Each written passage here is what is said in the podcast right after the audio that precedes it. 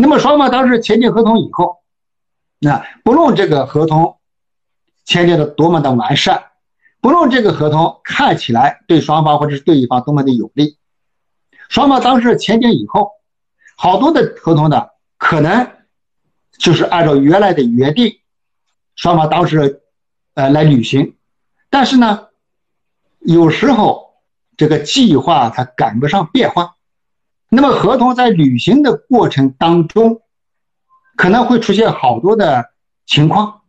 那么这些个情况出现以后，可能呢就没有办法按照合同的原来的约定来履行了，那么这就涉及到一个已经签订好的合同，怎么样去随着新情况的出现去变更或者是解除，尤其是新情况出现了，我们没有办法按照原来的约定来履行了，那么这可能就要变更了，那么有时候呢变更也解决不了问题了，那可能呢双方就没有办法按照原来的约定来完成合同的使命了，那么这个合同呢可能压根就不需要履行了，那么这个呢就涉及到一个合同的解除。所以呢合同签订以后可能出现三种结果，第一种情况合同呢正常履行了，第二种情况可能呢合同不能正常履行，需要变更，按照变更后的条款来履行，那么第三种情况可能是变更了也不行了，那么这合同就履行不下去，那这就是到一个合同的这个解除的问题。所以呢，下面一个问题呢，我主要给大家探讨一下，合同怎么样去变更，怎么样去解除的问题。首先我们讲一下这个合同的变更的问题。合同的变更，一般情况下是合同订立的时候啊所依赖的这个情况发生变化，所以呢，按照原来的条款约定已经没有办法履行了，这时候呢，双方当时还有继续履行的愿望，那么这时候呢，就要变更合同。这个合同的变更，我们经常遇得到。你比如拿这次疫情来说，比如说北京的一家公司买上海一家公司的一批货物，但是当时这个疫情发生以后，因为这个交通啊也都不方便，如果这个合同约定交货的日期是2月5号，但是大家知道，2月5号那时候呢，我们的疫情呢可能还是比较严重的，可能呢高速路啊什么的这些个呢它都不通，那么在这种情况下，那这时候呢原来按照合同约定的那个交货的日期就交不了货了，那2月5号交不了货了，可能呢要等到2月20号才能交货。如果呢这种情况发生以后，双方当事人呢可以协商2月5号不要交货了，那么变更为2月25号来交这个货，这是可以的。所以呢，这个呢是合同的一个变更的问题。合同的变更呢经常会发生，包括变更数量、变更履行的期限、变更呢这个价款，这些个情况呢可能经常会有。那么这个变更啊有两种情况来解决，一种呢是双方当事人协商可以变更，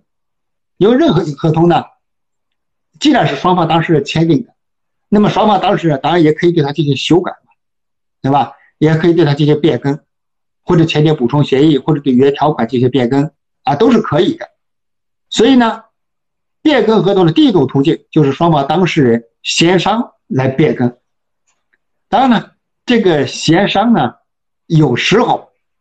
可以达成一致意见，但是呢，有时候可能呢，双方当事人协商了半天，达成不了这个一致意见，因为这个涉及到双方的利益嘛。就拿刚才那个交货合同来说，上海的公司可能希望呢25号交货，那么北京的公司呢认为你2月25号交货的话，那你得对我承担这个违约责任啊，你得赔我1万块钱，你赔我1万块钱，我就让你延迟交货，你不赔我的钱，对吧？我就不让你延迟交货，对吧？就不变更这个日期。所以呢，可能就达不成一致意见。那么达不成一致意见的情况下，那就只好通过呢诉讼的途径来解决。当然也可能呢通过了这个原来合同约定的这个仲裁条款来解决这个纠纷，那这是可以的。解决争议的这个方式完全按照你们原来合同里面的约定来进行。那么，不论是仲裁机构还是法院，可以根据这个当时的实际情况，对合同呢进行变更。但是呢，有时候合同的变更已经不能解决问题了，就这合同的履行呢已经没有意义了。那这就涉及到合同要不要履行的问题，不要履行的情况下怎么办的问题，这就是一个合同的解除的问题。春节之前，好多的客人啊到这个饭店里已经订了好多的年夜饭，那么这时候呢，疫情发生了。疫情发生以后呢，双方当事人认为啊，我也不敢给你供应年夜饭了，你也不敢来吃了。好了，咱们一商量，把这个合同一解除，那这是可以的，就是双方可以通过协商的方式来解除合同，这是第一种来解除。第二种解除的方法呢是按照合同里面约定的解除条款来解除。因为一般的合同里约定，由于一方当事人的根本违约导致合同目的不能实现的，另一方当事人呢可以解除合同。举个例子啊，你比如说我给你卖了一套房子，这个房子的价款是1000万，给你卖了以后呢，我发现这个房子卖便宜了，还没等到过户呢，我又把这个房子呢卖给另外一个人，卖了1500万，而且呢卖完以后我也把这个房子的变更登记也做完了，那么买方呢也办了房产证。那么这时候呢，我和你之间的这个买卖合同呢实际上呢就没有办法履行了，我手头已经没有房子了，我们原来约定买的那套房子已经不是我的房子，我已经给别人卖了，实际上呢这里面我是违约了。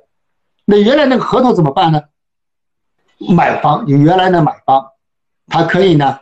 解除那个合同，因为呢由于我的违约行为导致啊这个原来的买卖合同啊根本没有办法实现。那么这种情况下，作为守约的你，就是说买方，那就可以呢根据这种违约结果来解除这个合同，把这合同解除了，然后让我呢赔偿他的损失。所以呢这种条款一般是根据合同里面约定的解除条款来解除合同。第三种情况，可以根据呢不可抗力来解除合同。给大家举个例子啊，你说这段时间呢这个疫情的发生啊导致好多的合同呢不能履行，这个疫情呢当然是一个不可抗力了，那么这个不可抗力呢导致有的合同就履行不了了。那么在这种情况下，守约的一方当事人也罢，违约的一方当事人也罢，实际上呢都可以呢解除这个合同。给大家举一个例子，你比如说这个你呢委托一个进出口企业从这个外国啊进口的一批口罩，这个企业呢也在那个外国下单了，你比如说呢他在意大利那儿下单了，那这时候呢意大利那边呢也爆发了疫情了，这个口罩意大利就不可能允许出口啊，你这合同肯定就履行不了。那么这个履行不了，它是一个不可抗力。那么这段时间呢我们国家的疫情呢已经控制住了，好多的口罩呢是不需要了，那么这时候呢这个合同再履行已经没有任何的意义了。那么也就是说呢，由于这个不可抗力导致合同不能履行，那么这时候的合同履行在没有任何实际意义的情况下，那么就可以解除这个合同，那么不论是买方还是卖方都可以把这个合同给解除了。所以这是我们讲的第三种情况，由于不可抗力导致合同不能继续履行的，或者导致合同呢根本呢没有办法实现订立合同时候的目的的，那么这种情况下可以解除合同。那至于合同解除以后怎么样去追究对方的责任，或者是呢，根据法律的规定呢，免除对方的责任，或者对方压根就不应该承担责任，这是解除以后的事儿。那么这里面呢，要告诉大家的是，合同的不论是变更还是解除，只是呢大家对合同履行的一种处理方式，但是呢这里面呢不影响违约责任。也就是说呢，不论是变更也罢，解除也罢，在这个合同履行的过程中，如果乙方当事人由于自己的过错违约了，虽然合同变更了，合同解除了，但是呢你仍然应当承担违约责任。但有一种情况是例外的，就是如果你违约是因为不可抗力导致的，那么不用承担违约责任。这是我们讲的第二个问题。第三个问题，我们讲一下合同出现纠纷怎么办。订立再好的合同，双方当事人都有可能因为合同的履行的问题啊发生纠纷。因为这个，首先呢双方当事人可能呢有不诚信的一方，也有可能呢是合同订立以后客观情况呢发生了变化，所以呢合同签订以后能够得到正常履行也是一种正常情况，不能得到正常履行也是一种避免不了的情况。合同不能正常履行的时候，那就双方当事人发生纠纷了。